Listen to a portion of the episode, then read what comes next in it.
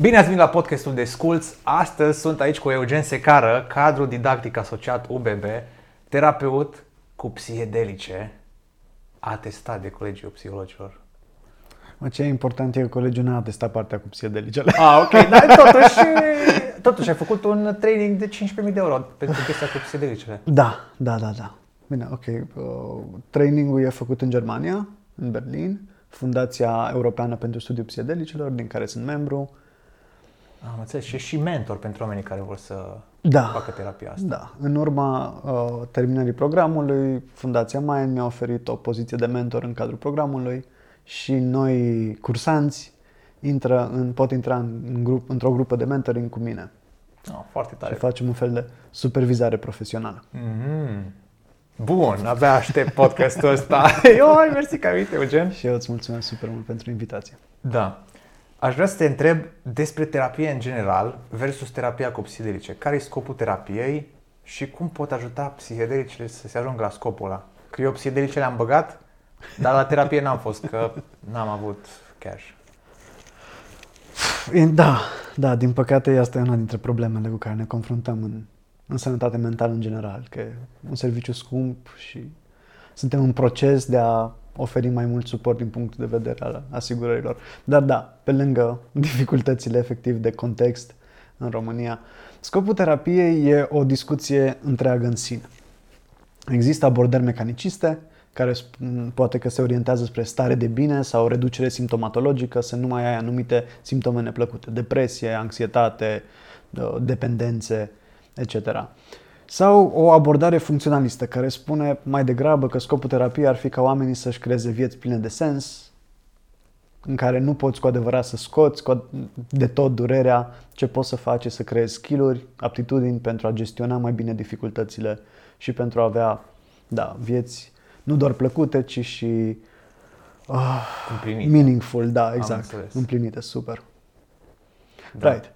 Și cum uh, contribuie psihedelicele? Nu, din orice perspectivă ei, psihedelicele pare ca un cuvânt de spus în toată ecuația asta.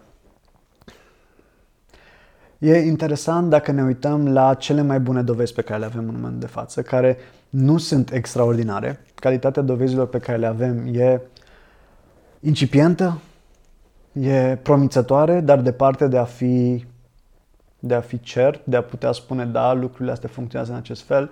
Dacă am avea astfel de dovezi, tratamentul cu substanțe psihedelice, asistat cu substanțe psihedelice ar fi legal. În momentul de față nu e legal tocmai pentru că nu avem dovezile uh, suficient de riguroase cât să facem asta. Ah, am înțeles.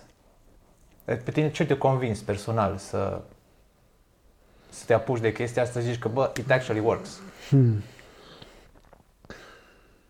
Poate că nu, uh, înainte de asta întrebare, am, eu am ajuns la psihoterapie prin dorința mea de a, de a cerceta și de a contribui la dovezile astea. Ah, deci prima dată ai luat ciuperca, după ai devenit terapeut. da, exact. Ok. am- da, da, da. Bine. Da. Cred că sunt foarte mulți oameni care ne urmăresc și mulți mi-au m-au întrebat cum pot să devină și ei terapeuți uh, în legătură cu chestiile cu psihedelice. Da, în primul rând trebuie să devii psihoterapeut. Ok. Adică, sau uh, chiar preferabil psihiatru, șansele cresc considerabil dacă ești psihiatru. Dar în momentul de față nu poți profesa în regim legal niciunde. Niciunde. Tehnic vorbind, greșesc, nu, nu, nu e actualizat încă de discursul în mintea mea, îl spun de atâtea ori, dar nu e actualizat. În Australia poți să primești, uh, să faci un curs special și să primești uh, un fel de procură specială care poți să tratezi depresie cu psilocibină, substanța activă din ciupercile halucinogene, din ciupercile magice. Am înțeles. Și... Dar totuși sunt legale unele psihedelice în țări din Europa. În care? Ok, uh, e Australia, care așa, în, în America e, cred că în, nu știu dacă Colorado e pe cale să facă asta, dar în Oregon e legală terapia, deși e un pic murky acolo, nu e foarte clar exact cum e. În Europa, singura țară care are un uh, regim special pentru psihedelice e Elveția. În Elveția, uh, orice medic poate aplica on a case-by-case basis, gen cu un caz specific, am un pacient și aplic cu pacientul ăsta la o instituție din guvern și demonstrez că am trecut prin încercările obișnuite de a trata patologia cu care se confruntă și că nu a funcționat și primesc aprobare și primesc substanțele de la profesorul Lichti, care uh, le sintetizează, da. E, e o glumă drăguță între specialiști, că spun dacă Lichti nu vrea să se ne sintetizeze substanțele, nu avem ce să dăm la pacienți. Dar... Uh, Lichtic are marfa. exact, exact. Are laboratorul care produce marfa. Bă, ce interesant. Dar totuși, da. nu, adică poți să-ți iei, nu terapeutic, dar poți să-ți cumperi ciuperci în Spania, în uh, Olanda, Asta e o diferență German... foarte mare. Deci poți să o faci doar recreațional acolo. Exact. Uh, în Spania nu știu exact care e situația. Păi dar zic eu sunt... că am fost și mi-am comandat kit. Da, ok. Kiturile sunt... Uh, situația legală a kiturilor e ușor diferită. Unele țări consideră că e ilegal doar în momentul în care apare ciuperca. Deci ciuperca, să, să ne înțelegem, e ilegală peste tot. Dacă vorbim specific de, de ciupercile pe care le crești din kituri, și în Olanda ciupercile sunt ilegale. În 2011 au fost ilegalizate, până în 2011 erau legale și în 2011, după trei incidente sau două incidente destul de, de violente și de sângeroase, cineva a omorât un câine și cineva a sărit de la balcon. În, dacă mi-aduc aminte corect, din nou, n-am, de mult n-am mai citit poveștile astea, dar uh-huh. cam cre, cred că astea erau. În decurs de o lună s-au întâmplat în apropiere, oamenii au protestat, s-au interzis uh, ciupercile, s-au ilegalizat ciupercile. În schimb, legislația din Olanda spune că ce crește din pământ și conține psilocibina este ilegal. Ceea ce lasă un loophole pentru ceea ce este în pământ și conține psilocibina, adică trufele. Sclerotia. Ah. Și de asta în Olanda, în momentul de față, poți să cumperi trufe de la deci, smart deci e doar o portiță, de aia poți să le cumperi. Exact. Ah, am înțeles. Pe de altă parte, dacă ești psihoterapeut și folosești substanțe psihedelice în Olanda, mm-hmm. poți să riști să-ți pierzi licența de liberă practică. Chiar? Pentru că folosești un, un tratament nedovedit, potențial pui pacienții la risc, clienții la risc. Deci, da. deci toată discuția noastră e pur teoretică, adică cineva care se uită nu o să poată veni la tine și zică Eugen, mă faci și pe mine cu psihedelică și o să zici nu pot mai. Da, din păcate în momentul de față, oricât de grav ar fi patologia cu care se confruntă persoana, România nu are, există presiuni, de exemplu, în Germania să se facă, în Canada, de exemplu, există situația de, de așa natură, poți să aplici pentru compassionate care. Altfel spus, dacă ești într-o situație drastică, de exemplu boală terminală sau o de depresie foarte dură rezistentă la tratament, poți să aplici pentru tratament experimental. Tu spui, am, știu care sunt riscurile, sunt de acord să primesc această formă de terapie. În România nu există. Ok, nu, putem încheia podcastul și... Mi-a făcut plăcere. Adică, și atunci rămâne practic ca dacă oamenii vor să experimenteze o, un trip psihedelic, practic să-l facă pe cont propriu într-o țară unde poți să-și procure chestia astea legal. Acum. Și tu poți să... Deci dacă ei aleg, zic, uite, băi, eu vreau să, să văd cum îi, vreau să fac chestia asta, tu ai voie să îi uh, îndrumi înainte mm. și după. Poate nu le zici, uite, eu zic să nu faci, dar dacă o vei face, să faci asta așa și așa. Da, uh, asta se numește terapie de pregătire și terapie de integrare. Uh-huh. Și, de exemplu, în programul de formare al Fundației Mind, primul an e dedicat în special integrării. În special terapie. Deci încep cu finalul. Da, în, încep cu partea care în momentul de față e legală oriunde. Până și în România terapia de integrare e legală în România. Ah, Altfel spus. Adică pot să mă duc la un party în Hoia și să vin la tine și zic, man, ce am tripat, mă ajut să înțeleg ce s-a întâmplat. Da, exact. Și Asta tu... e perfect legal.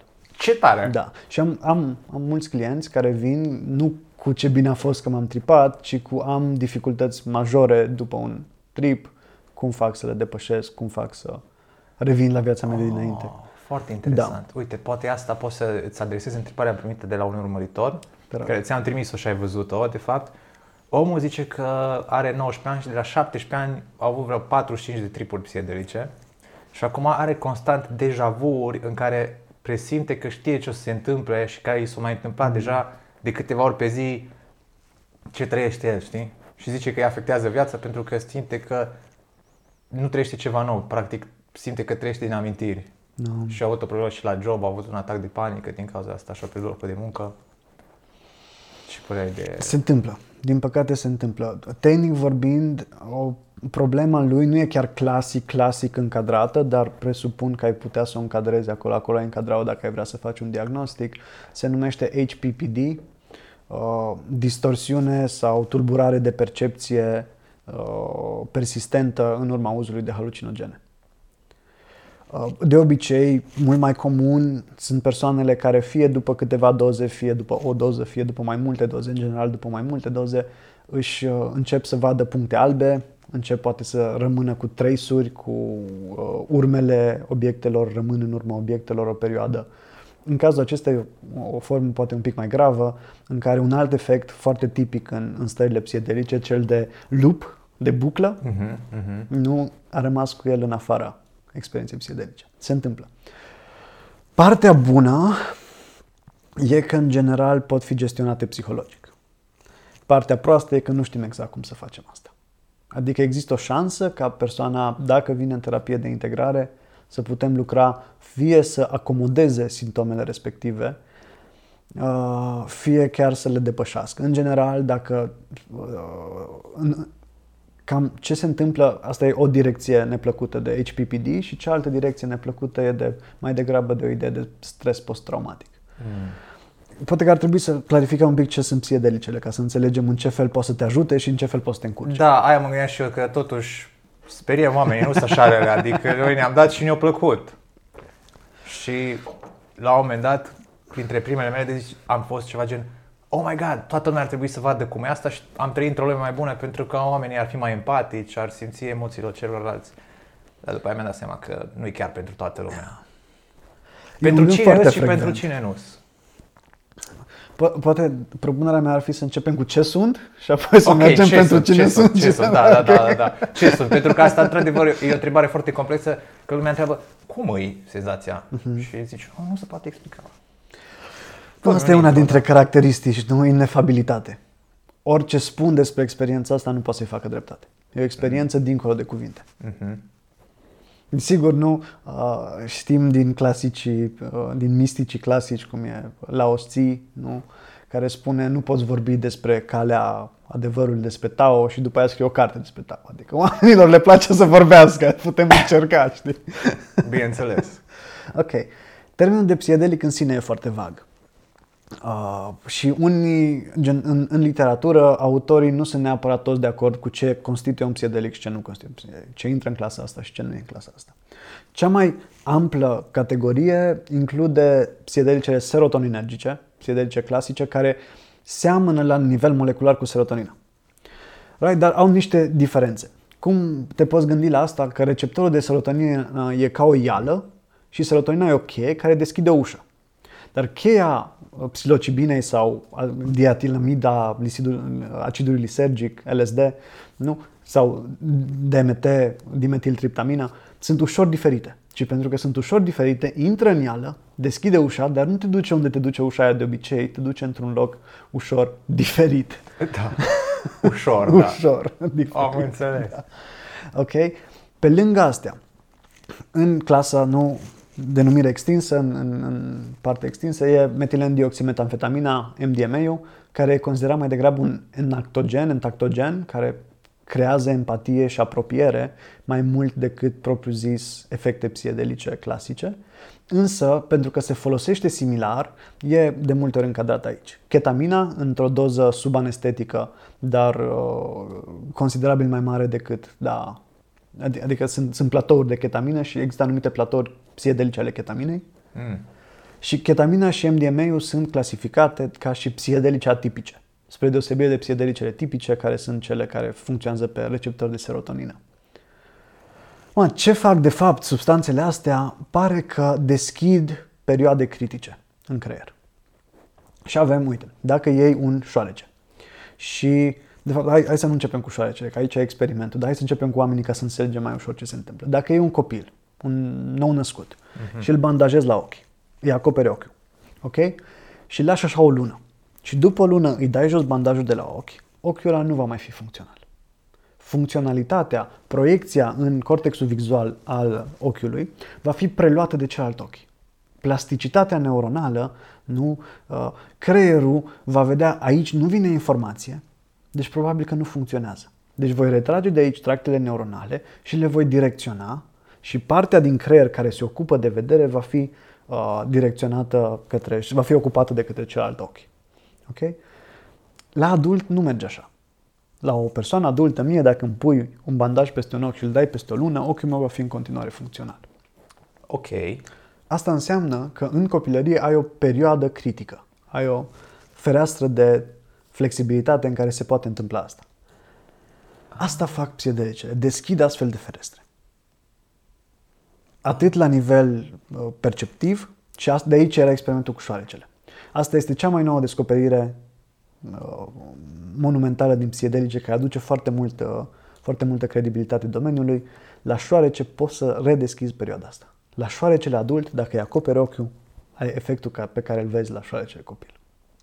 Fix pe asta a fost uh, experimentul da, cu ochiul? exact. Exact pe asta cu ochiul. Am înțeles. Și atunci instant mă gândesc la legătura cu terapia, e că practic îți deschide neuroplasticitatea în timpul ăla și poți să-ți rearanjezi modul în care vezi lumea, în care percepi traumele pe care le-ai avut. Exact, exact. Sunt substanțe care te ajută să înveți. Și sigur că dacă te ajută să înveți, poți să te ajute să înveți prostii. să înveți greșit. Uai, bă, ce bine ai zis aici. Da, da, da, da, da, da. Și cum poți să te asiguri că e asta și înveți ceva corect, nu înveți o prostie? Well, asta nu poți niciodată să te asiguri, dar asta e munca terapiei. Să construiască un cadru și să-ți ghideze atenția și comportamentul de așa natură încât să te expui la situații din care o să înveți și să tragi concluziile corecte. Adică nu, nu putem ști și asta a fost foarte mult timp un argument împotriva psiedericilor. Că it's, it's like a box of chocolates. Nu știi ce o să primești. Uh-huh. Right? Dar nu putem, cât de bine putem, cât de bine știm și sigur suntem doar la început cu asta, adică anii 50 și 60 au fost uh, ok, dar destul de uh, neștiințific. Destul și bine, pe, pe vremea nici știința nu era unde e astăzi. Uh-huh. Nu? Și de, suntem un pic la început cu partea asta, dar merge destul de bine și pentru punctul în care suntem. De a construi contextul de așa natură, de a pregăti persoanele pentru experiența asta. De a îi ghida după experiența asta să facă sens din ea, să-și schimbe viața. Pentru că în cazul șoareciului, dacă nu-i acoperi ochiul, nu se schimbă nimic. Uh-huh. Dacă psihedelicele ar fi mers de la sine, festivalele ar fi fost spitalul numărul 1 de psihiatrie. Am fi observat. Am fi observat, bă, toată lumea e mult mai bine. Se păi, întorc de la festival, da, sunt ok. Păi, un pic e așa. Un pic, da. Pentru că la festival, chiar discutam cu o tipă la festival despre chestia asta că festivalul e și un cadru în care vezi că oamenii pot fi ok unii cu ceilalți și da. prietenoși și nu te cunosc, dar dau din berea mea, mă. Și putem fi toți prieteni aici și ne simțim bine. E un, e o, nu știu, un loc fantastic, așa, yeah. care nu există de fapt, dar pentru 3 zile, 4 zile și da. câteva mii de lei există. Și e, e și un studiu pe asta. Comunitas se numește variabila pe care o, o investigează, că psiedelicele cresc sentimentul de apartenență la grup Aha. și prin asta fac participanții la festival să se simtă mai bine. Să aibă mai puțină depresie, să fie mai sociabili, să fie mai implicați. Uh-huh. Right? Adică ai super mare dreptate. Exact partea asta de comunitate, de un loc idilic în care toți aparținem, în care ești binevenit, în care ne împărțim lucrurile între noi. Așa un mic, nu, un mic vis hipiot da. dar nu pe termen lung, ci doar uh, câteva zile. Însă, nu, în terapie, ce vrem să facem e ca omul să fie în mediul lui. Mult, multe dintre problemele pe care le avem în tratarea tulburărilor psihice vin din faptul că le tratăm în afara mediului. Am înțeles. Știi? Și exact asta vrem. Dacă la șoarece nu-i acoperi ochiul, nimic nu se schimbă. Dacă persoanei din care ai administrat un, un psiedelic nu nu îi se dă poate un, un mic imbold sau nu, e, nu, nu are un imbold de a schimba ceva în viață, nu o să învețe lucruri noi. În schimb, nu dacă persoana are, de exemplu, un atac de panică sau un bad trip, poate să învețe lucruri uh, dezadaptative. Poate să învețe sunt vulnerabil, poate să învețe nu pot să mă descurc singur, poate să învețe am nevoie tot timpul să fiu o persoană cu mine, nu pot să stau singur. Ah, Știi? Și de asta tot timpul, nu, psiedelicele sunt un alt fel de medicament, în sensul în care niciodată nu ți se dă să le iei acasă.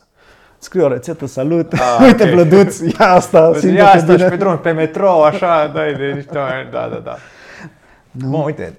Tot timpul ești asistat de doi, nu de unul, ci de doi specialiști. În caz că nu-ți place de unul și te panichează? Zici, bă, lasă-mă pace, mă tripez, bă, lasă-mă pace, te zic ăsta cea. Se poate întâmpla, asta e una dintre idei. În principal, în principal. Nu că vorbeam de riscuri. Da. Atunci când e făcut cu selecție bună, ne uităm care persoane au antecedente în familie de schizofrenie sau de boli schizoafective. Poate ei au prezentat ideație bizară, au prezentat simptome de schizofrenie psihotice, nu, atunci nu administrezi. Nu? Care ar fi aceste simptome dacă...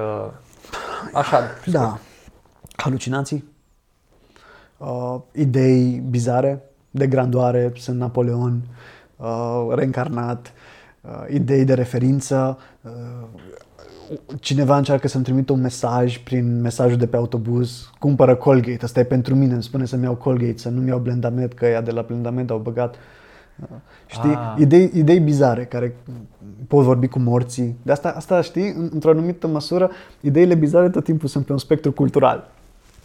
Am Nu înțeles. vreau să intru în întreaga discuție O să this te- kind of worms, dar O da. să te întreb la final de chestii pe fenomene paranormale. Exact, că asta ai zic. apărut deja și în clipul de săptămâna trecută, când te-am întrebat imediat. Că știi că l-am pus. Da. no, ok. Hai că dacă e vorba despre bad trips, Da, hai să povestesc eu un good trip de-a meu și după aia un bad trip. te rog. Good trip. M-am dus la Cascada Cailor, am campat acolo, m-am dus un pic singur, tot timpul plăcere dacă cunoști prieteni, să mai merg și singur să mă gândesc.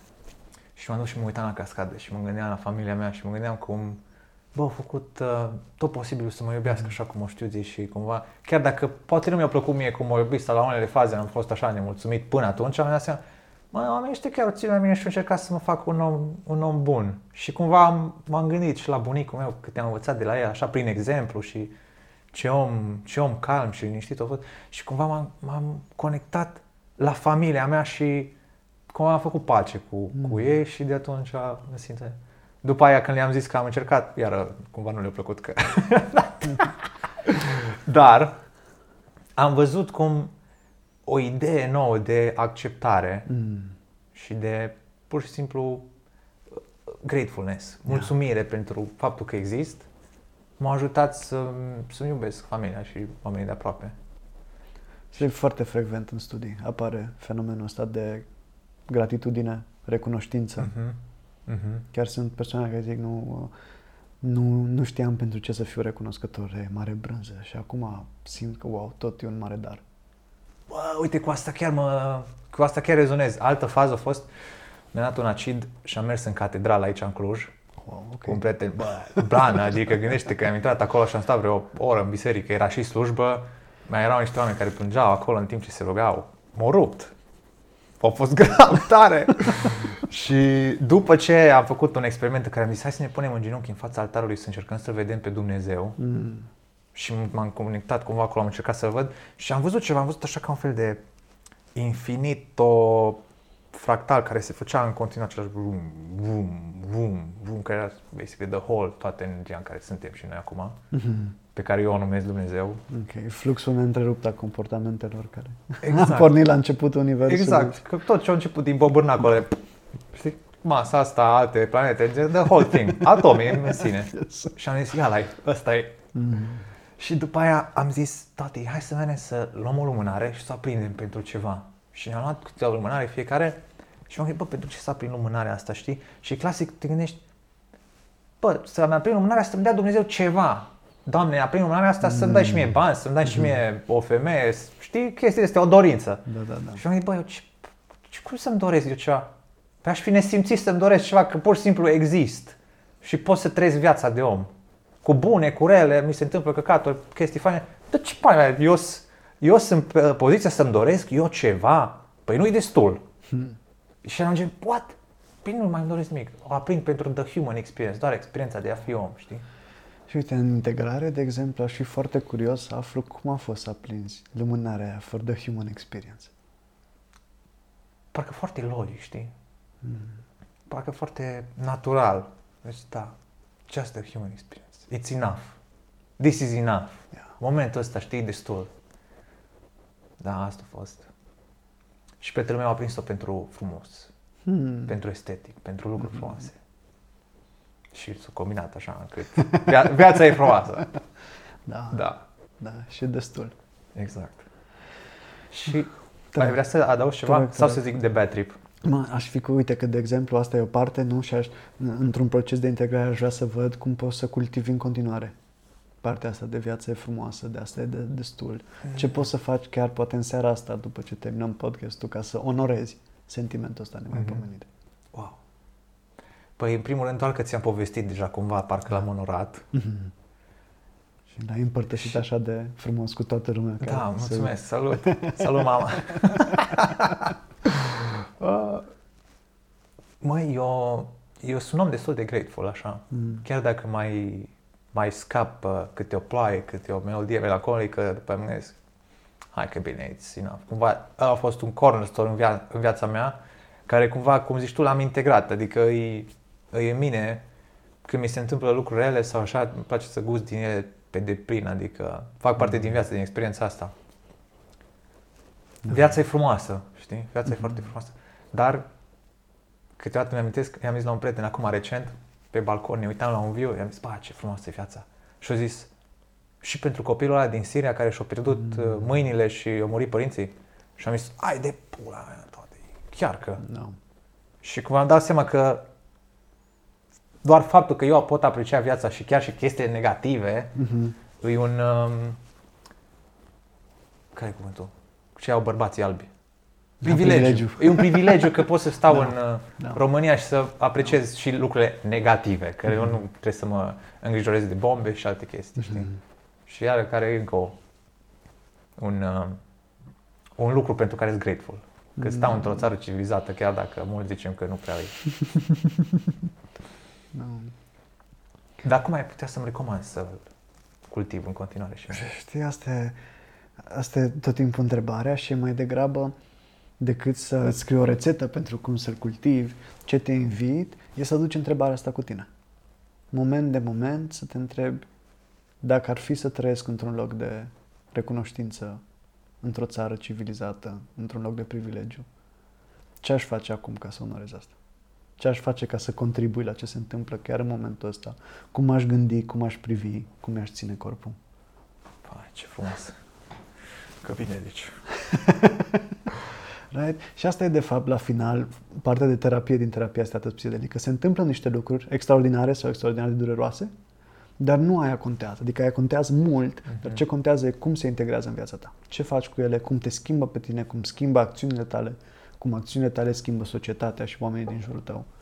Și speranța e așa la o cascadă de flexibilitate. Că dacă blândețea și acceptarea pe care ți-au dat-o și recunoștința pe care ți-a dat-o experiența ta, poți să o faci cadou mai departe, nu, creăm un, un cerc virtuos. Mm. Și uite, de exemplu, nu în, în partea de integrare, la partea de acceptare, ziceai, uite, m-am conectat cu bunicul meu și cu iubirea părinților mei și cu cum au, chiar imperfect, nu? Chiar și imperfect, familia mea m-a iubit. Da. Și m-am dus și le-am spus asta și au zis, bă, te-ai drogat al dracu. A, nu le-am spus. A, probabil asta am greșit, nu le-am spus asta, le-am spus numai că am luat ciuperci. Oh, ok. Deci ați dai seama că okay. zic, bă, ești nebun. Ok. Nu, că, și, și asta e o chestie, ai putea să le spui asta, le-ai, le spus despre experiența asta, despre cum te-ai conectat la iubirea lor. Mă, nu le-am spus că parcă nu, nu era vibe uh-huh. Știi? Cred că mi-ar fi foarte greu să fiu așa vulnerabil în fața lor și să le spun lucrurile astea. Chiar dacă cumva o arăt într-un fel. Nu, no, nu știu, a fost așa, mm. e un pic, e un pic awkward să le spui părinților că... Nu, e un pic awkward să le spun părinților că iubesc, știi? Și văd asta și la alți oameni. Generația noastră a niște părinți speriați de iubire și de intimitate și de vulnerabilitate. Mm. Și nu, nu poți cu adevărat să hold it against them.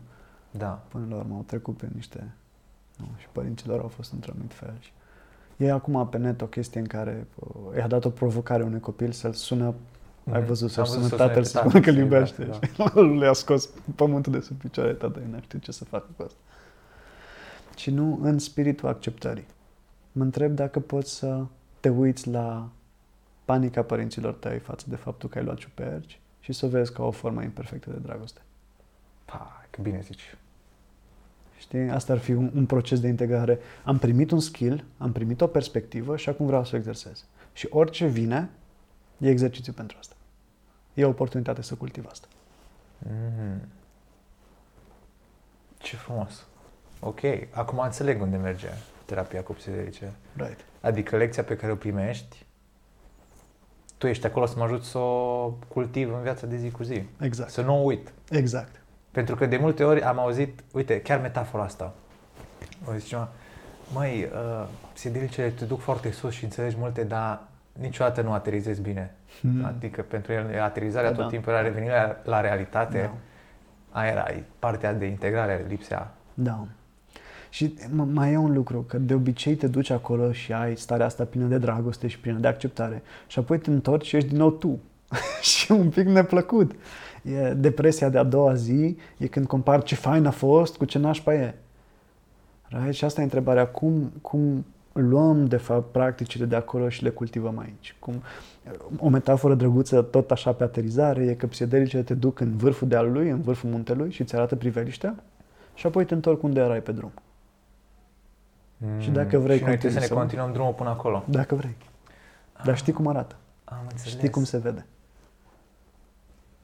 Ce frumos. Right? Da. Uite, o altă metaforă pe care o folosesc eu pentru psihedelice e că, practic, e ca și cum cineva te-ar lua, te-ar duce sus, ți-ar șterge memoria și te-ar pune înapoi fix unde erai și vezi totul ca și cum ai vedea pentru prima oară, știi? Este Exact cum ai zis și Da, tu, da. ești în starea aia în care poți să înveți din nou. Da. Adică, practic, înveți casa ta. Deci, oh my God, de ce pun tot timpul chestiile astea aici? Ar trebui să fiu mai ordonat. Mm.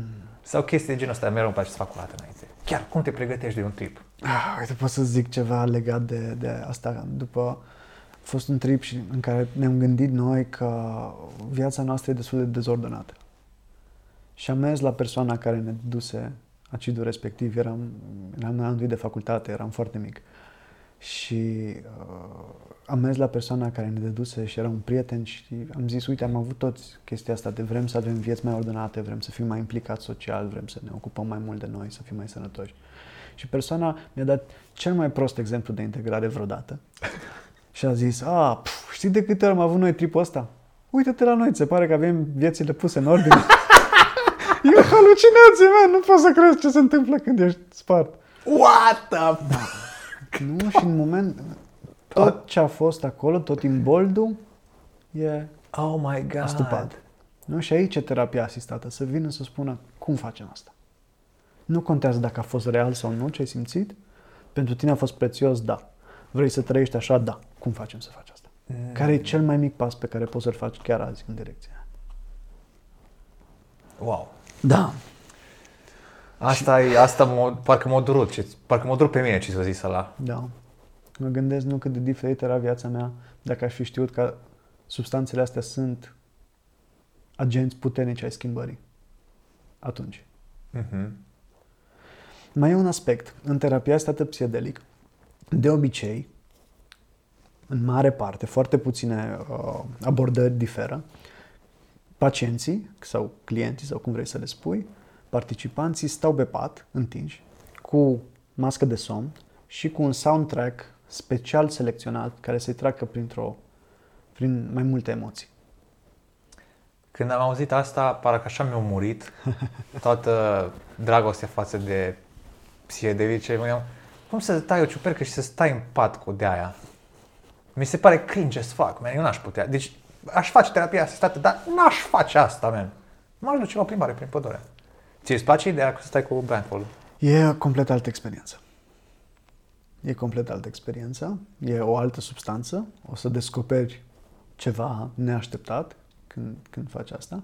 E și mult mai intens, e bine să fie cineva acolo pentru tine, e bine să fie cineva acolo să-ți aducă apă dacă vrei apă, e bine să fie cineva acolo să te ajute să mergi spre baie, spre, spre baie da. Ce se întâmplă?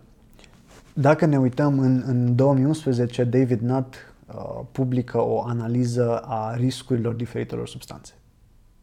Și decelează, uh, separă în funcție de riscul social, riscul pe sănătate, uh, povara economică pe care o... con- Și ajunge, nu, ultimele cu cele mai mici riscuri, dar nu inexistente, sunt psihedelicele. LSD-ul și psilocibina. Și principal, riscurile vin, unul, din persoane care au o vulnerabilitate spre psihoză sau spre tulburare bipolară, manie, etc. și care își declanșează o tulburare latentă în urma consumului și asta în studii excludem perfect. Până acum avem undeva la, nu vreau să scot din burtă, dar în jur de 2000 de participanți, presupun în studiile moderne, cel puțin cele publicate până în ziua de astăzi. 1000 poate că e mai 2000 cu cele care sunt în desfășurare, cu siguranță mai mult de 2000. Dar oricum, cam 1000 de persoane tratate, nicio, niciun efect advers de tip psihotic. Nicio reminiscență neplăcută de uh-huh. acest fel. Deci reușim să izolăm foarte bine în măsura în care avem un diagnostic psihiatric în prealabil. Pe de o parte. Pe de altă parte, problemele acestor substanțe, riscurile vin din mediu și din comportamentul tău. Vorbeam de cazurile din, uh, din Olanda. Deci, uh, fizic nu au niciun efect negativ. Ah, ce mai controlăm și ce e important, sigur, sunt niște uh, zone de limită, de exemplu la persoanele cu anorexie, care sunt foarte, foarte slabe, care sunt oricum la risc. Acolo Aha. organele funcționează ușor diferit, sunt alte riscuri. Persoanele foarte în vârstă, din nou, merită să ai un pic de grijă. Adică nu, nu sunt safe-safe, dar în general, dacă nu ai condiții medicale cunoscute, dacă nu ai probleme, mai ales de natură cardiacă, asta excludem. Dacă sunt probleme cardiace, excludem în studiu e pretty safe. Dacă ai funcție renală ok, dacă, dacă nu te știi cu probleme, sunt destul de safe. Bine, e bine, ar fi bine să vorbești cu un medic, să întreb dacă e ok pentru tine. Dar probabil să zic că nu. Și merg la doctor de familie. Fai, dacă ai cunoaște pe doctorița mea de familie, ce muie mi-ar da să zic de psihedelice. ce cocktail ai nebunit! Da. da. Dar, din nou, nu, uh, rolul medicilor ar fi să-ți spună care sunt riscurile uh-huh. să-ți spună dacă conform, dar nu știu, nu sunt pregătiți, nu sunt psychedelic informed. Nu știu care e literatura. Dar, în general, probleme de inimă și probleme de schizofrenie și psiho, psihoză și o, bipolară, tulburare bipolară, uh-huh. sunt destul de safe. Ok. Dar, ce se întâmplă din nou asta? Asta nu e, asta nu e și vreau să, să adaug neapărat partea asta, că nu e un, uh, o, o, doctorul a spus că puteți consuma, totul e ok. Nu. E super important să avem foarte mare grijă. Există multe persoane care, multe, din nou, pot să dau impresia că sunt mai multe sunt. Există persoane care consumă în mod recreațional psihedelice. Însă, e suficient să avem, nu, în Olanda au fost două situații. Două sau trei situații în decurs de o lună care au dus la ilegalizarea ciupercii. Dacă ne comportăm în mod irresponsabil cu aceste substanțe și cineva moare sau cineva omoară pe cineva sau se ajung la situații foarte grave, o să blocăm din nou cercetarea psihedelică. Mm-hmm. Și atunci, recomandarea e să avem extrem de mare grijă, să ne informăm foarte bine dacă vrem să consumăm o astfel de substanță. Recomandarea ar fi să mai așteptăm un pic. Cel mai sincer și cel mai sigur ar fi ca oricine vrea să aștepte, fie să meargă într-un context în care e legal. De exemplu, în Olanda nu există terapie asistată psihedelic reglementată, dar există dezvoltare personală. Există retreat din nou merită să-ți faci niște calcule, să vezi, să te întrebi cine sunt oamenii ăștia, sunt de încredere, care sunt calificările lor, etc., etc. Dar există spații safe în care poți să o faci și ei o să te testeze. Ei o să spună ce teste trebuie să faci și o să-ți interpreteze rezultatele dacă e un loc de încredere și o să spună mă, inima ta nu arată bine, eu n-aș face asta. Noi nu te putem primi. Mm-hmm. Right? Sau nu, funcțiile vitale nu sunt ok. Asta, cel mai bine ar fi să aștepte. Dacă nu se poate aștepta, nu, recomandarea e să facem foarte mult studiu înainte, să ne asigurăm de ce un incident greșit poate să aducă foarte multă stigmă.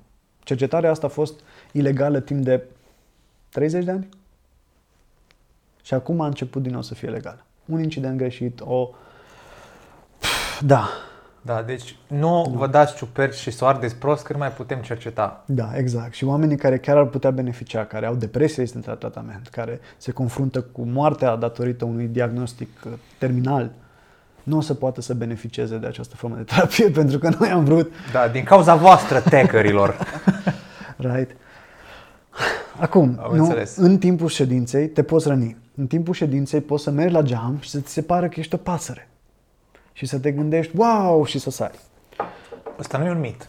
Mă, e, e un mit. Ăsta e povestea clasică când vine ăla de la Dicot pe clasa 6 E un mit, ceva. dar una dintre, un, una dintre cazurile din Olanda fix asta e. Ah. Știi? Adică și nu trebuie să fie o persoană. O persoană trebuie să-ți facă o din asta, ca mitul ăla să vină Dicot să spune, aha, păi noi v-am zis. Dar voi ați zis că e safe, dar voi ați zis că nu sunt riscuri. Am auzit și eu fază de asta, de România, actually. Știi? Dar nu a fost că o creez că e pasăre, ci avea o relație foarte proastă cu tatăl lui băiatul respectiv. Mi-a zis un tip din București asta, deci din auzite. Și era acasă cu un prieten, taică să o treia să nu vină. O venit taică să ăsta și-a dat seama, oh my god, o să mă prindă că m-am drogat Mhm. și eu sărit pe geam.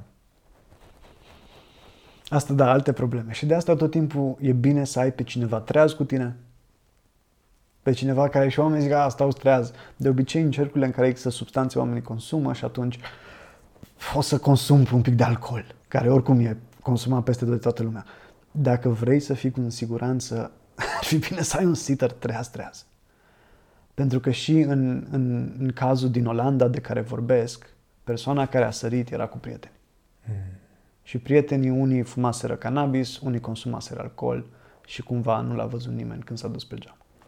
Ok, deci cineva treaz și cineva care și-a luat angajamentul să stea cu tine timp de 6-8 ore până când sigur s-a terminat experiența. Mhm. Pentru că te poți răni și ni- nici nu trebuie să fie ceva foarte grav care o să interzică cercetarea, dar te ridici, vrei să te duci la baie, nu vezi ceva, aluneci, te lovești la cap, trebuie să chemi o salvare. Ok? Dacă stai întins, funcțiile corpului nu mai sunt la fel. Echilibrul nu mai e la fel. În terapia asistată, când pacientul se ridică ca să meargă la baie, mergi în jurul lui așa. Și îl conduci și îi spui de la început, eu așa o să fac, pentru că cel mai rău lucru care se poate întâmpla azi e ca tu să cazi. Și să te lovești în timp ce cazi și raportăm un studiu. Pacientul s-a lovit căzând. Ah, înțeleg. Știi? Și trebuie să arăți că ești sigur și că totul e ok. Da, deci n-am făcut bine până acum. Ok. E bine că n-a fost mai rău, nu? Bine că ai zis. Dar asta e recomandarea. Deci, uh, ca întrebare, Te rog. ai încuraja uzul psihedelicilor recreațional? Nu, chiar. Asta e o problemă în România. Ca și specialist în sănătate mentală, dacă spun da, îmi pierd, îmi pierd licența. Nu că aș considera că aș spune da. Dar oricum n-aș putea și dacă aș considera. Nu Right. consider, n-aș încuraja, în niciun caz. Uh, Dacă e să spun ceva, e că aș încuraja persoanele să aștepte. Să aștepte până când se legalizează, până când vor fi centre speciale pentru asta. Dacă nu pot să aștepte să se informeze foarte, foarte bine și să urmeze toate uh, astea de, pr- de, de protecție. E greu să încurajezi. În, în România, dacă eu știu, dacă clientul meu din terapie îmi spune că urmează să ia psihedelice, eu sunt obligat să-l raportez la poliție. A, de capul meu. Da. Serios? Da. În România, Nu o să te anunț. nu ești clientul meu. Dar oricum am glumit, că eu nu fac de astea. I would never. Și nu? Și oricum și faza aia de mai înainte, am inventat-o, tati. Absolut. Cineva care nu sunt eu, swim. da. Right? Uh, acum, oh, nu, e, e greu de recomandat. Dacă, mai ales că contează ce se întâmplă înainte și ce se întâmplă după. Ok.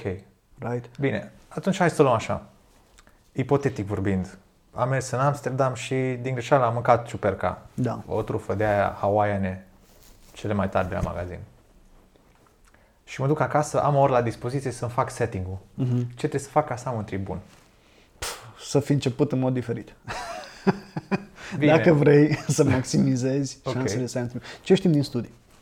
Ce iese la suprafață tinde să fie ce ai făcut cu 200 înainte. Două săptămâni înainte? Cam așa. Asta e give or take, nu avem măsurători precise. Asta e sigur, sigur, cam două săptămâni înainte. E, cu cât probabil e mai aproape de moment, cu atât e mai prezent. Ok. Right? Și cam până la două săptămâni poate să meargă și mai mult dacă e relevant. Nu știm, nu știm, sigur, sigur că nu știm. Dar recomandarea ar fi ca pentru minim două săptămâni să îți schimbi stilul de viață într-un fel în care vrei să fie după experiență. Ce interesant. Deci nu-ți dai și după aia s-o schimbat. Exact, Te schimbi, îți dai și după aia integrezi. exact. Și după aia doar menții schimbarea. Când vrei să-ți schimbi stilul de viață, apar bariere, apar obstacole.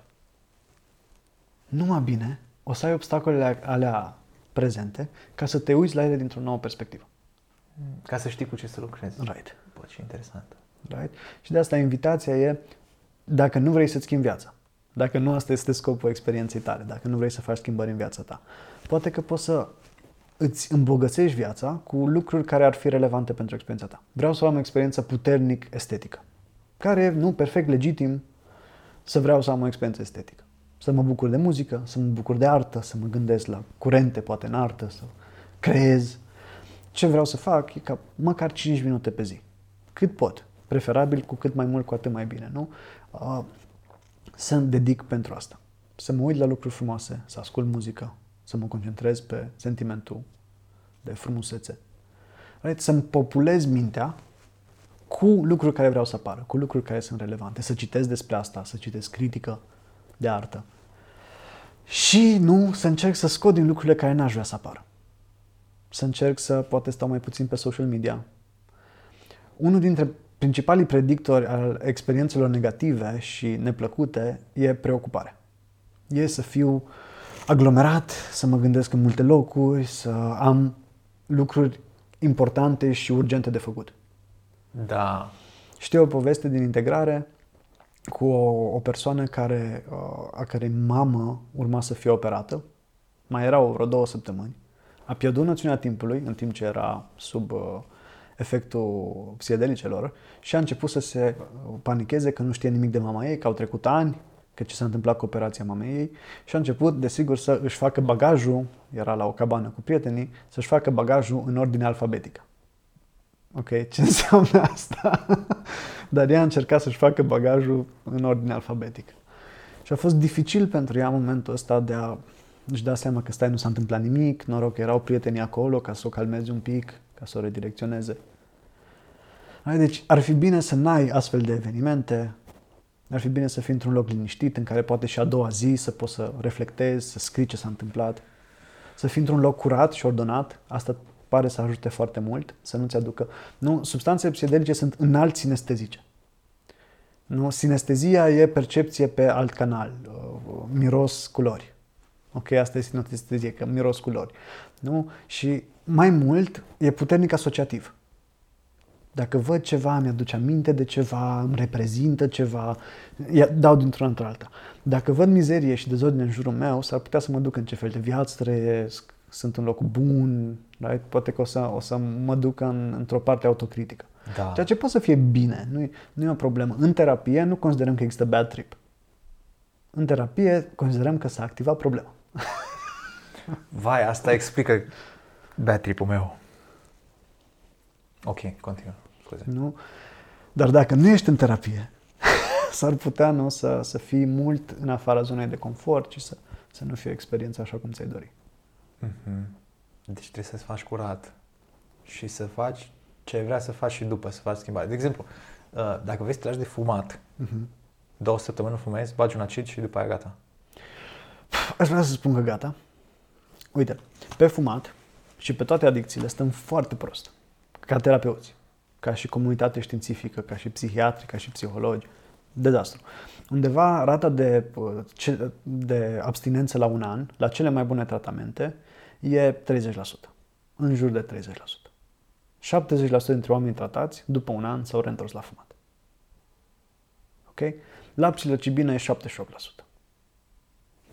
Sample-uri mici, încă nu avem studiile, încă nu avem dovezile pe care am vrea să le avem, dar e foarte promițător. Uh-huh. Acum, că s-ar putea să recaz după psilocibina și asta se întâmplă. Right? Și de asta în terapie ai lucra pe recăderi. Ce fac când recad? Nu? Dar asta e, într-un mediu non-terapeutic, cea mai bună opțiune. Nu fumez două săptămâni, mă las de fumat, îmi pun quit date-ul cu două săptămâni înainte și îmi fac două săptămâni despre ce vreau să fie viața mea, despre sănătate, despre a fi acolo pentru oamenii din viața mea, despre a fi de încredere pentru oamenii care mă iubesc, despre you know, să mă întâlnesc cu oameni, să vorbesc cu oameni, să mă conectez. Nu că de multe ne gândim cum scap de asta, dar nu ne prea gândim ce punem în loc. și atunci asta e invitația. Umpleți viața cu lucruri care să-ți arate că e, e important să faci asta. Uite, legat de asta, vreau să te întreb dacă un om uh, dacă cineva face terapie psihedelică pentru o problemă, depresie, anxietate, mm-hmm. OCD, se poate? Da, Sau... da, da. Avem un studiu preliminar, acum e un studiu mare în desfășurare, dar care e patologia în general? Cum, cum funcționează?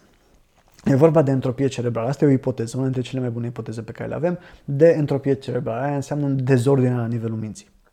Cu cât e mai mică dezordinea, cu cât reacțiile persoanei sunt mai predictibile. Pacientul meu depresiv. Știu ce o să zică, știu ce o să se gândească, știu cum o să se vadă. Pacientul meu anxios, știu că o să fie frică. Pacientul meu dependent de nicotină, știu că o să vadă țigara și să zică vreau. Și o să o ia și să o bage în gură și să o aprindă.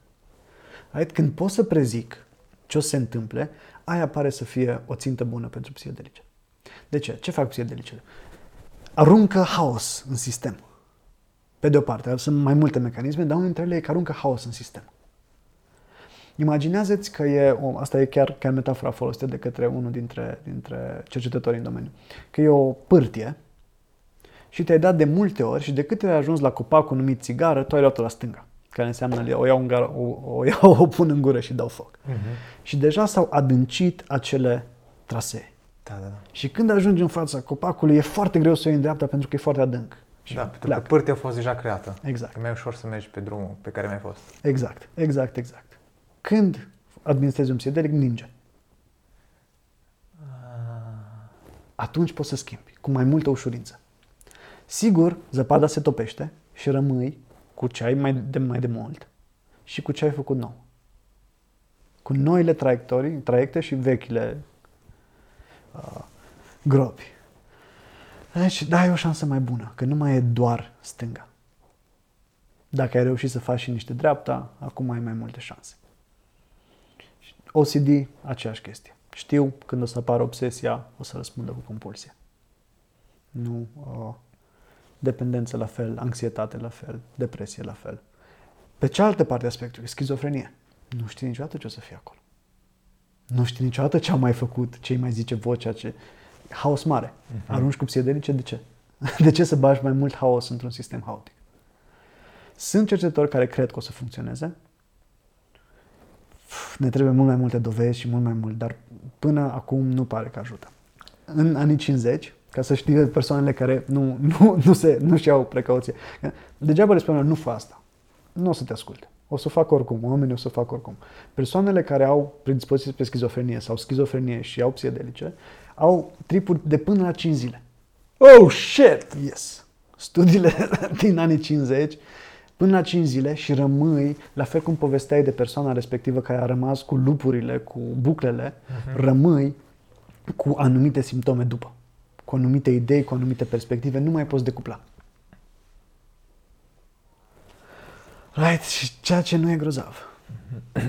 Măi, din discuția noastră până acum, cred că cineva care a auzit pentru prima dată de asta zice Mă, ăsta e cel mai rău lucru de care am auzit și poate și cel mai bun din cât zic băieții ăștia. No. Deci pot, you never know what you're gonna get, exact cum ai zis.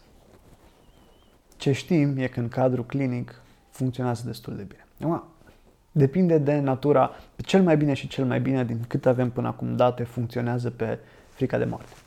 Pentru oamenii care au o boală terminală sau potențial letală, le frică că o să moară și iau un De ce? Viețile lor erau ok înainte. Înainte să aibă diagnosticul de cancer sau de SIDA, sau, ok, erau bine mostly, right? Și atunci psihedelicul funcționează mai bine. Persoanele care au depresie funcționează un pic mai rău decât în cazurile acestea. De ce? Pentru că viețile deja erau ușor distructurate. Deja existau anumite tipare. Nu că de-aia ai depresia. Nu e o boală din creierul tău, e ceva din modul în care îți duci viața. Ah, adică cu cât e mai proaspătă problema, cu atât funcționează mai bine. Cu cât e mai puțin extinsă. Dacă problema ta e doar că ai aflat că o să mori, care desigur e o problemă mare. Da, mai, doar că ai aflat că să... Da, da, dar e ceva ce înainte viața ta mergea ok. Aha. Right? Dar dacă viața ta deja nu merge ok, dacă deja nu găsești satisfacție în viața ta, dacă deja ești un tipar în care mai degrabă decât să intri și să interacționezi cu experiența, tu stai deoparte. Dacă ești într-un tipar defetist în care spui, bă, n-are sens. M-aș duce la podcastul ăsta, dar de ce? Oricum o să mă vad oameni, o să mă bâlbâi, o să fie groaznic, o să spun prostii. De ce să mă duc, stau acasă? Nu? Și atunci nu mai intru în contact cu beneficii. Nu mai intru în contact cu bucurie, nu mai intru în contact cu... Nu mai am acțiune, nu mai am activitate. Și încet, încet rămân în spirala descendentă. Nu fac nici asta, nu fac nici asta, nu fac asta, deci dăm skill-uri. Data viitoare când sunt invitat la un podcast, nu acum, s-ar putea să fie mai bine, un pic mai uh, ordonat, un pic mai fluent, uh-huh. right? O, o spirală, o spirală uh, virtuoasă. Nu? Și asta e depresia. Dacă deja ești acolo, e un pic greu să te scoatem de acolo fără psihedelice. Psihedelice poate să ajute, dar tot nu o să fie la fel de ușor ca și când n-ai fi fost acolo. Dacă ai depresie rezistentă la tratament, dacă ai depresie care n-am putut trata în niciun fel și n-a răspuns nici cu antidepresive, nici cu terapie electroconvulsivă, nici cu psihoterapie, o să funcționeze un pic la început. Și ratele arată ok la început. Nici nu, nu vreau, să, nu vreau să, să dau așa numele din burtă, dar, dar după, după două săptămâni sunt încă ok, dar după o lună, după trei luni încep să te întorci cam pe unde ai fost. Nu sunt gloanțe de aur. Nu e soluția tuturor problemelor. Soluția problemelor e mai degrabă ceva de, de natură sistemică, la nivelul uh, statului, la nivelul accesibilității, la nivelul industriei și ceva de natură personală. Nu, nu o să rezolve psihedelicele astea. Dar avem o șansă să schimbăm tipare adânci, înrădăcinate pentru unele persoane. Din nou, nu știm pentru câte, o să vedem când extindem. Unde, în momentul de față, psihedelicele se pregătesc pentru fază 3. Când legalizezi un medicament, încep cu studii preclinice pe animale, după aceea faci studii de uh, siguranță pe oameni, după aceea faci studii de uh, dozaj, să vezi care e doza cea mai bună din nou pe oameni, după aia începi să faci studii mai mari, asta e faza 3 și vrei să ai mulți oameni la faza 3 ca să vezi dacă merge și uh, înainte faci un pic de eficiență, dar pe grupuri mai mici. Acum suntem în punctul în care testăm psilocibina și LSD-ul pe, pe grupuri mari, în faza 3 majoritatea, majoritatea tratamentelor psihiatrice și, în general, tratamentul în general, eșuează aici. De asta zic, încă e un pic momentul să ne ținem uh, ah. hold our horses. Da, e un moment bun să nu ne dăm. Da. Să nu facem prostii ca să ne lase după aia să... Posibil, nu? Și un moment bun să fim uh, precauți în legătură cu modul în care interpretăm datele astea. Pentru că mai multe medicamente au ajuns până aici, s-a dovedit că nu e chiar așa grozav. O să vedem acum când o să vină datele. Ok. Eugen. MDMA-ul tocmai a trecut de faza asta. Păi MDMA-ul MDMA e fine, adică you cannot go wrong with that. Cel mai rău mi s-a întâmplat să mă îndrăgostesc de o tipă la party și să rămân așa. Și chiar am suferit din dragoste. E nasol când se întâmplă asta cu terapeuta ta. deci sunt, I, sunt I niște, can, niște lucruri etice I can only imagine. Da. Eugen, pe lângă date, că știu că ți-ai dat și ți-a plăcut. Din experiența ta personală, ce zice inima? Ce zici că o să zică datele astea? Mă, dar să-ți dai, dai seama, contează prea puțin ce zice. Ce, experiența mea personală e că nu credeam în psihoterapie. Experiența personală mi se părea că psihoterapia e o poveste și că vin gogoși și veneam dintr-o istorie de vândut gogoși cu un trecut destul de spiritual în adolescență. Și eram decis, da, te rog. Spiritual adică? Toate poveștile de ghicit în stele, de misticism, de o, o, o boală a adolescenței, de religie. Păi asta întrebam, religie clasică sau spiritualitate New Age, care e foarte populară? Și, și. Și, și, dar mai degrabă Aia e grav dacă, Age. dacă ești cu amândouă. Hmm, scuze? Zic da, că e grav da, da, da, da, dai era, seama da, că se da, anulează da, reciproc da, până la urmă. Da, da, da. Și am intrat în facultate și am descoperit psihologia evoluționistă și am descoperit statistica și am descoperit metoda științifică și am zis, wow, ce tare. Dar ce făceam? Fă, păi înainte era o mare păcăleală. Înainte vindeam gogoși mm, grav, grav, grav. Mm. Și am zis, nu o să mai fac asta. Refuz să mai păcălesc vreodată un om. Și mi s-a părut că terapia e fix asta că nu pot să garantez, că n-am date suficient de robuste, că n-arată chiar grozav și nu vreau să merg din nou acolo. Așa că am mers în partea de știință, am făcut un master de științe cognitive și viața mea părea un pic goală. Simțeam că ideea asta de a avea un impact foarte distal, de a nu o să faci cercetare și cercetarea o să contribuie la altă cercetare și la un moment dat poate că o să ajungă să fie cu adevărat util. Dar nu aveam așa contact cu omul și m-am dus în Peru ca să reflectez. Bine, era un business trip cu, cu un prieten, dar între timp am zis că vreau să reflectez și să, să merg la una dintre populațiile care folosesc ayahuasca de cel puțin câteva sute de ani. de care putem spune cu siguranță. Și fiind acolo, în jungla peruviană, în experiența mea, mi-am dat seama că ce întrebam era mai degrabă înspre cum să fac să nu mor de foame. Că era mai degrabă un, bă, nu mă simt bine și încerc să scap de nesentimentul ăsta de bine și lucrurile nu par că merg grozav în jurul meu. Dar nu era cum pot să fiu de folos. Ci mă direcționați pe partea asta. Gândește-te cum poți să fii de folos oamenilor din jurul tău. Dacă asta îți dorești cu adevărat să fii de folos, întreabă de cum poți să fii de folos. Dar a fost prima dată în care încercam o astfel de substanță, în întuneric, nu cu prietenii uitându-mă la un film, nu ieșind la o plimbare, nu plimbându-mă prin junglă, ci în întuneric, stând pe spate, cu oameni care plângeau în jurul meu. Cu oameni care vomitau în jurul meu, cu oameni care erau în durere, unii mai râdeau din când în când, dar nu era, nu era chiar the usual psychedelic set and setting. Right? Și ăla a fost momentul în care am putut să stau cu mine și am văzut care e valoarea acestor substanțe când sunt folosite pe canapea cu, și cu muzica. Right? Că e, e altă substanță. Și de asta și în terapie le folosim în felul ăsta, că vrem ca persoana să stea cu ea. Că e ușor să te distragi, să zici, bă, m-am întâlnit cu ceva care nu-mi place, hai să schimb canalul, hai să merg undeva, hai să fac ceva. Nu vreau să stau acolo, să stau cu lucru care doare, să găsesc ceea ce contează în interiorul lucrului care doare.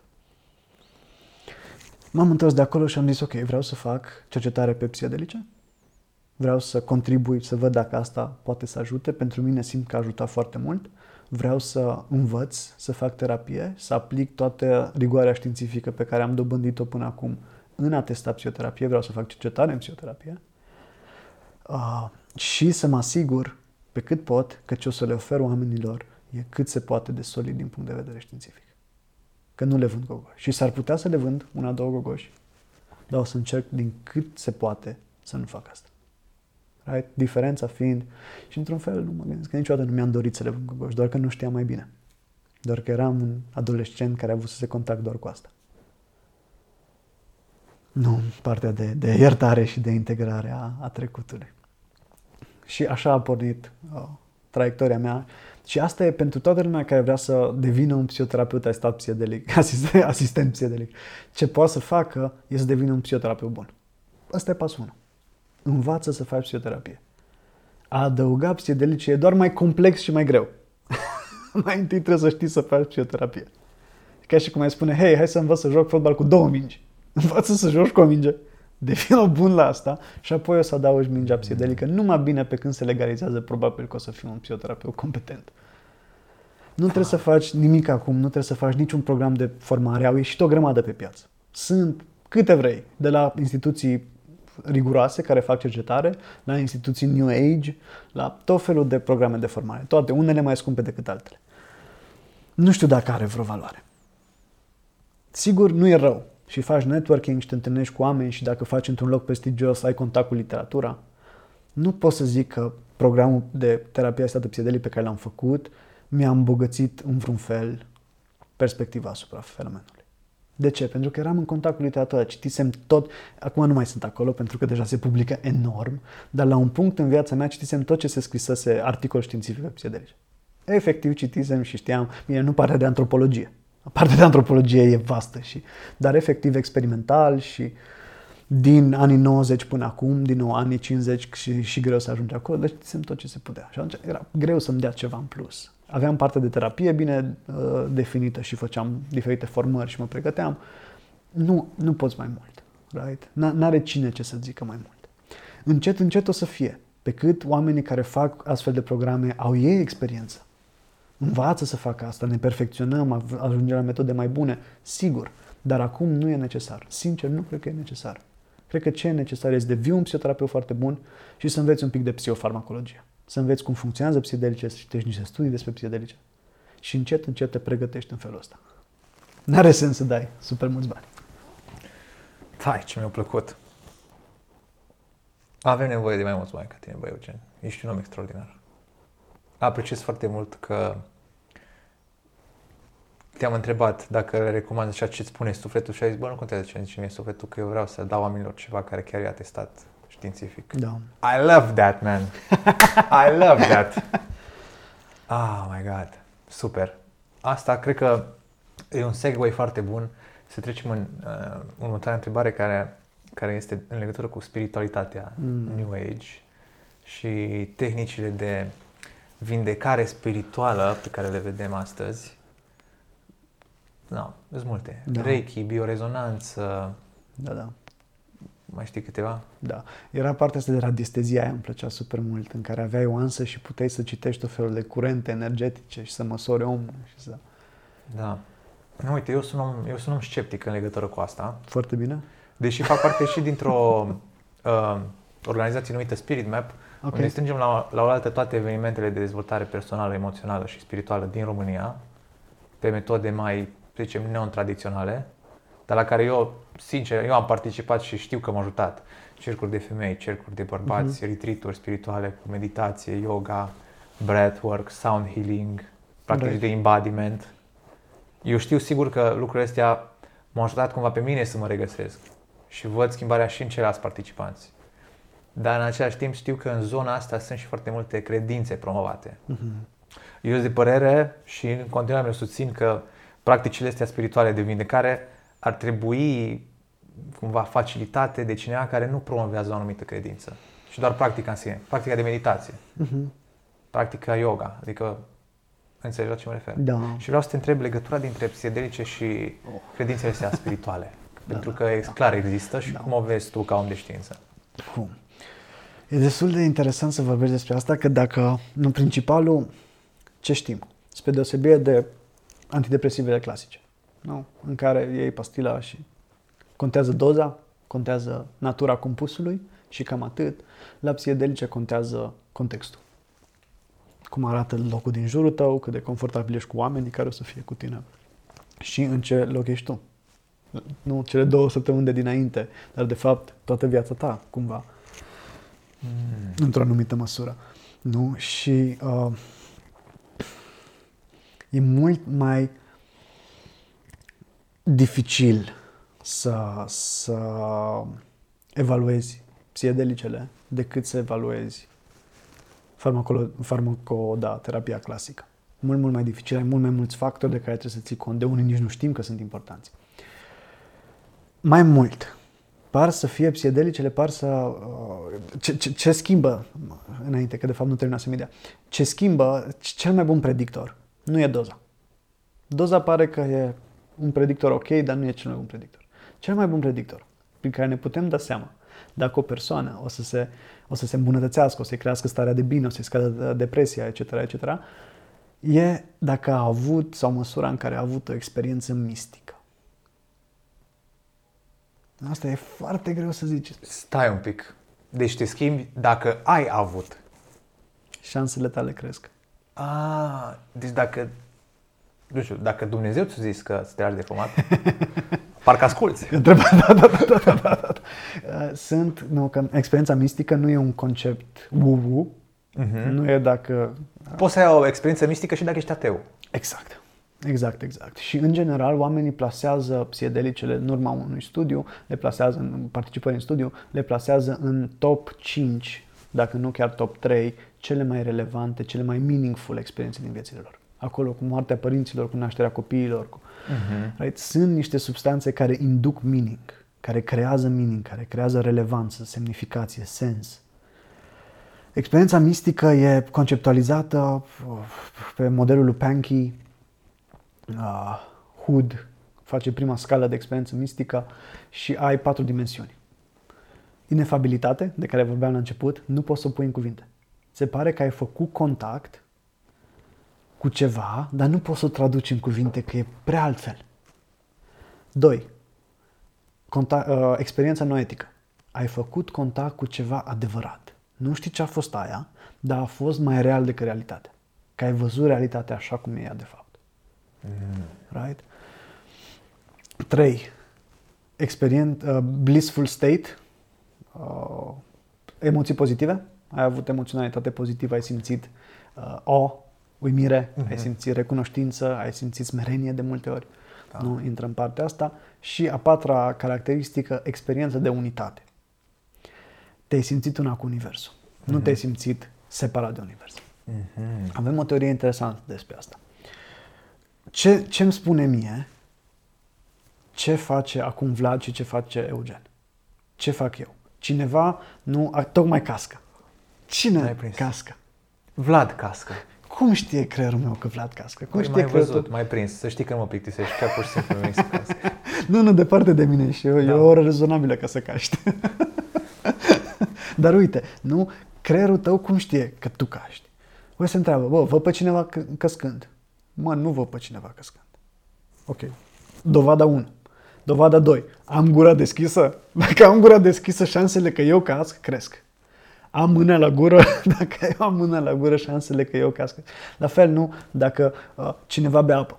Cine bea apă? Cum știe creierul? Am apă în gură? Dacă am apă în gură, șansele că eu fac asta cresc. Nu? Mhm. Am mâna sus. Se numește integrare multimodală. Ia mai multe, de, de la mai multe simțuri, de la auz, de la văz, de la gust, de la... și le pune împreună și decide cine e agentul. Cine face acțiunea. Right? Și că integrarea asta multimodală se întâmplă la nivel talamic. Un nucleu talamic este implicat, al talamusului e implicat în integrarea multimodală. Ceva care e închis de psiedelice. Și atunci nu mai poți integra simțurile tale și nu mai știi ce faci tu și ce se întâmplă în univers. Și atunci, de fapt, spune teoria, spune ipoteza asta, te simți una cu universul. Tu participi, faci universul și universul te face pe tine și numai granița între sine și celălalt, între sine și restul universului se dizolvă. Și asta se numește conștiință oceanică. Oceanic boundlessness, nemărginirea oceanică. Right? Asta pare că e extrem de vindecător. Nu? Să ai sentimentul ăsta de a fi una cu totul. Da, în, în experiența psihedelică. Mm. Și e mult, nu că e greu să explici unui om de știință cum Dumnezeu folosim substanțele astea care îți dau experiență mistică. Dar experiența mistică ce înseamnă? Regulile obișnuite ale realității nu se mai aplică. Dacă până acum erai un fraier și erai un ratat și nu te puteai lăsa de țigări, da? Acum, dintr-o dată, tu ești universul. Tu ești una cu soarele și cu luna și cu toate animalele și nu e nicio diferență între voi. Și tu nu ești un fraier, tu ești nemărginit. Care, care sunt limitele tale? Nu? Doi, faci contact cu, cu adevărul. Ce credeam înainte era așa de mic, era așa de re- restrâns. Acum sunt, wow, ăsta e adevărul, de fapt, man, eu sunt universul. Of course, da, mă las acum, nu mai pun mâna. Faci contact cu lucruri extrem de profunde, părinții, copiii, oamenii pe care îi rănești. Știi, ai o experiență mistică de uimire, stai acolo și plângi, ți-ai plâns nevrednicia patru ore. Sunt, sunt uh, sentimente puternice care, ok, exact același fenomen, experiența mistică, poți să te ducă dincolo. Poți să te ducă în, nu, păi eu sunt universul. Oho, păi știi, nu, putere mare, ego puternic, eu am creat lumea, eu sunt Dumnezeu. Ia, Nu, asta e legătura cu, cu misticismul. Uh, huicoles. Huicoles care folosesc, uh, sam, care folosesc uh, nu San Pedro, celălalt. Cactus, Palos. cum e că- ca, cactusul de mescalină, peiote. peyote. peyote. Și ei îl numesc hicuri. Uh, ei spun că atunci când consumăm hicuri, când consumăm peyote, vedem nașterea Universului, vedem cum zeii au creat lumea, vedem, participăm la acest... Și de aici până la a crede în zei, e așa, a lua legendele ca fiind adevărate și a merge într-o perspectivă mistică asupra lumii, e un, un pas, o perspectivă ezoterică, New Age. E un pas. Și de multe ori e, e un, un circuit așa, un, un, o bulă de feedback.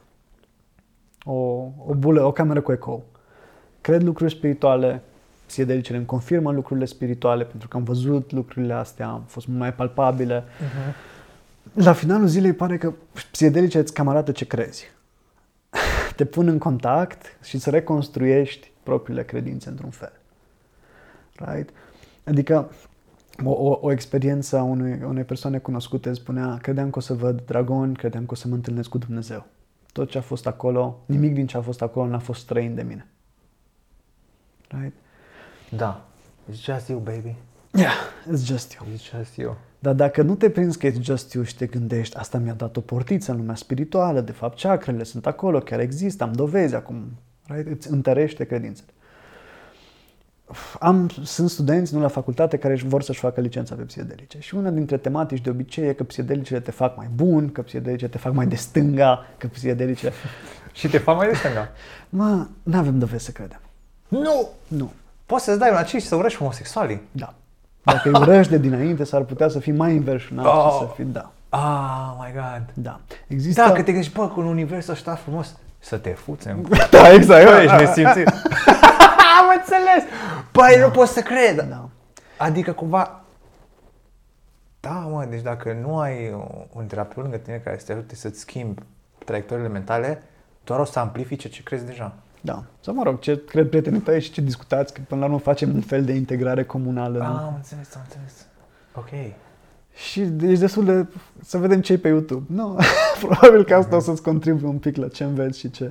Dar eu aș, uh, I would strongly advise against. N-aș recomanda deloc ecranele pe chestia astea. Sper că ești de acord. Da, absolut. Din nou, nu dacă... Cred că, uite, când îi, când îi dai minții tale o pânză neagră pe care să picteze, Aha. ce e acolo ești doar tu. Ah, parcă mai, parcă mai, parcă mai convins cu faza cu blindfold-ul. Știi, ești doar tu. Și poți să picteze ce vrei ea. Geometrie, te uiți, e o mandală, intri în mandală, te uiți în spate, e altă mandală, poți să intri în te întorci, aceeași mandală, câteodată ai. Ai Wow. frumusețe fractală, Hmm. Câteodată nu. Nu, nu știm ce. nu știm cum va fi, da. Mamă, ok. Vrei să-mi povestești un trip de tău? Uf, Da, uite, hai să, să, să-ți povestesc tripul prin care m-am lăsat de țigări. Uh, a fost, a fost uh, o experiență în cadrul programului de terapie stată psihedelic.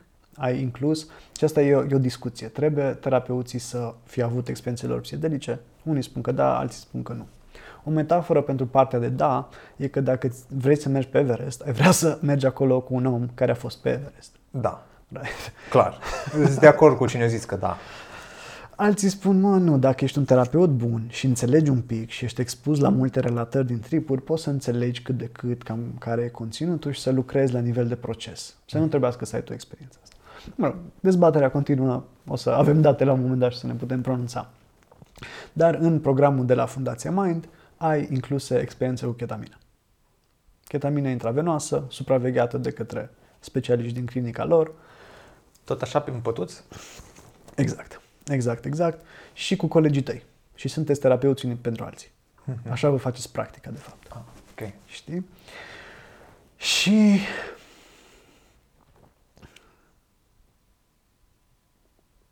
era uh, partenera mea se lăsase de, de tutun și în timpul experienței i-am văzut fața și am văzut ochii și mi-am dat seama toate modurile în care o rănesc. Toate modurile în care eu nu sunt de încredere. Toate modurile în care I let people down. Și am plâns foarte puternic pentru asta, pentru toată nevrednicia mea și toate modurile în care... Și mi-am dat seama că pentru mine tot timpul mi s-a părut așa că viața asta e ok, e un fenomen și sunt aici, dar nu mă deranjează să plec. Și dacă pot să bag mai mult fan și mai puțin uh, mai puțină grijă, nu e o problemă dacă îmi tai din ani. Și chiar aveam gândul ăsta că nu tai din anii frumoși. Și mi-am dat seama că e un un pic ciudat că oamenii care mă iubesc își doresc să fie mult timp cu mine. Și că pentru mine poți să tai și să nu conteze, dar când tai, de fapt, tai din ei. Și că într-un mod ciudat îi consider într-un fel proști pe oamenii care mă iubesc. Că își doresc prezența mea, când eu nu mi-o doresc. Și în momentul ăla mi-am dat seama că singurul mod în care pot să învăț să mă iubesc cu adevărat e eu, nu zic că în general, e prin ochii celor care mă iubesc. Și am acceptat să iau ochii lor și să spun o să mă tratez cum ați tratat voi.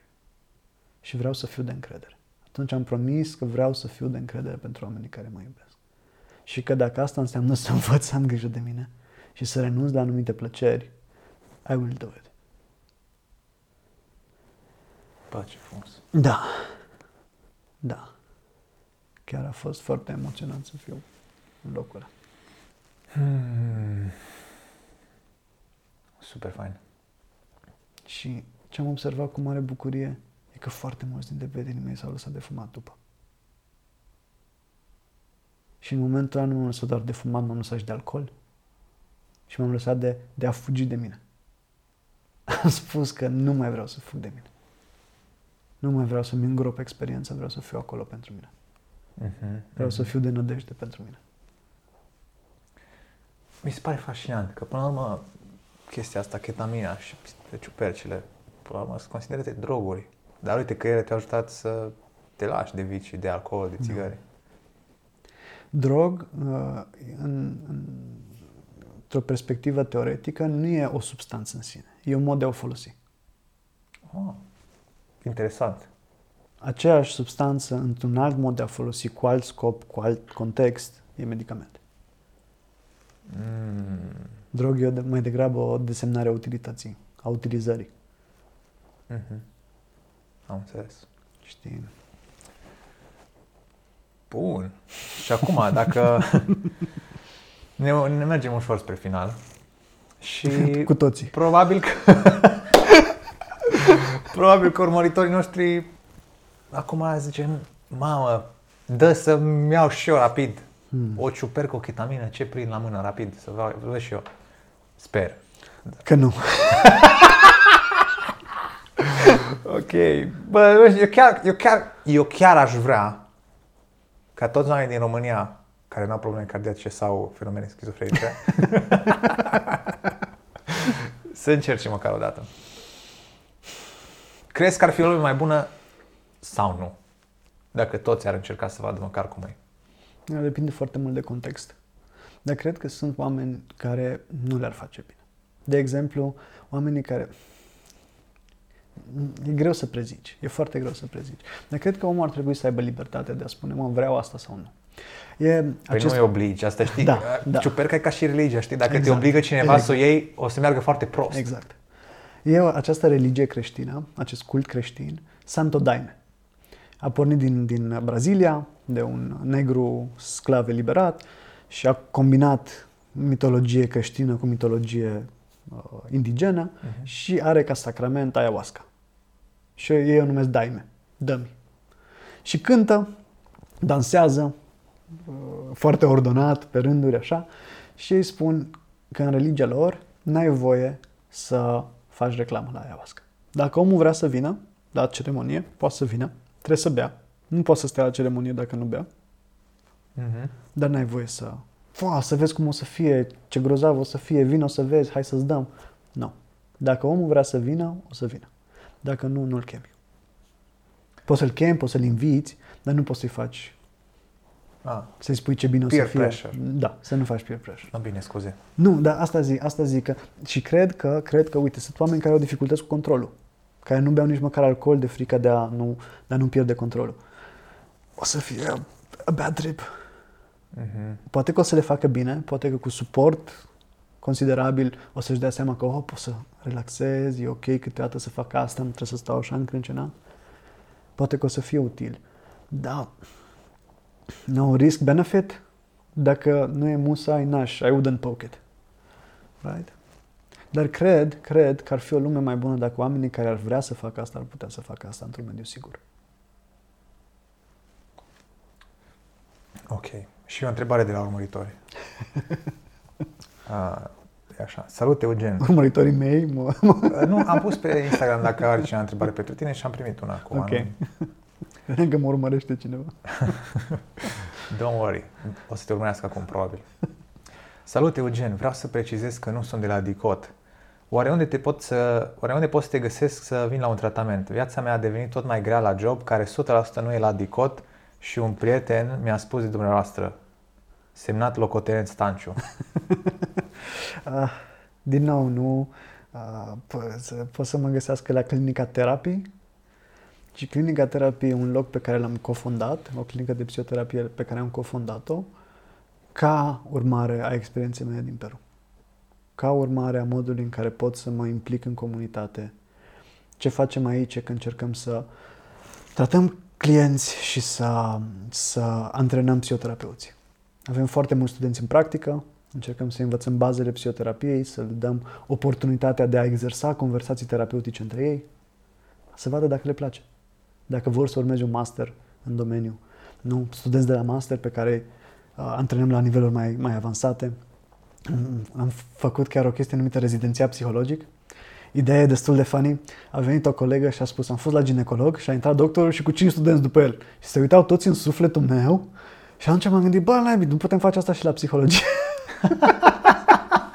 Am auzit și eu povestea asta de la o tipă. Right? Da. Presupun că prima. Prima, da, prima, da, prima, da, prima. da, da. Și am zis, bă, bă, putem să facem asta. Oferim 10 ședințe gratuite pentru oricine care e de acord ca ședințele să fie transmise pe Skype. Pe Skype? Pe Skype, pe Skype, pe Skype, pe Zoom, pe whatever. Ok. Studenții, în, cum încercăm să facem de obicei, e că studenții sunt la ei acasă, Aha. sunt pe un laptop și persoana poate să aleagă dacă laptopul e doar către terapeut sau dacă e către amândoi. Right? Și maxim studenții o să-ți audă vocea, dacă nu vrei. Și tu ești terapeutul?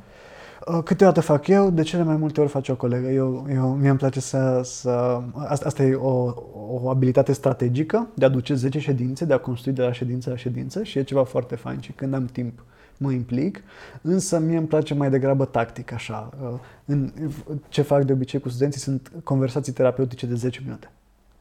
Ce poți să schimbi în viața unui om în 10 minute? Ca să antrenăm diverse tehnici. Și mai mult acolo stau și asta îmi cam mănâncă timpul dedicat uh, trainingului studenților în clinică. Dar când, când am oportunitatea, da, mă bag și la asta. Bă, ce interesant. Și lungă lista de așteptare la uh, ședințele astea gratuite. Mă, nu, nu e. Ok. Chiar ar fi, chiar da, dacă cineva își dorește să, să contribuie în felul ăsta, poate să-mi scrie, da, poate să ne scrie pe eugen.therapy.ro Poate că da. O să undeva. fie în descriere, Da. sunt sigur. Da, da, da, Sau da, în primul comentariu. Da, super. Și atunci o, îl punem pe o listă. De obicei, Foarte tare. Da. 10 ședințe gratuite, ajuți niște studenți să învețe, după aia poți să continui terapia cu terapeuta sau cu alt terapeut. Mhm. Dar, nu, e o oportunitate. Și, nu, acolo mă găsește și câteodată stau și acum nu mai fumez, dar beau ceai și îmi beau ceaiul și mă uit la, la clinică și e tot timpul multă lume și sunt studenți și ies oameni și intră oameni și mă gândesc, wow, am făcut o mică comunitate de oameni care chiar își doresc să contribuie în vreun fel la bunăstarea umană și să ajute la tratarea suferinței umane. Like, yeah. Ce frumos. Yeah. Nu știu dacă pot să fac asta pentru alții.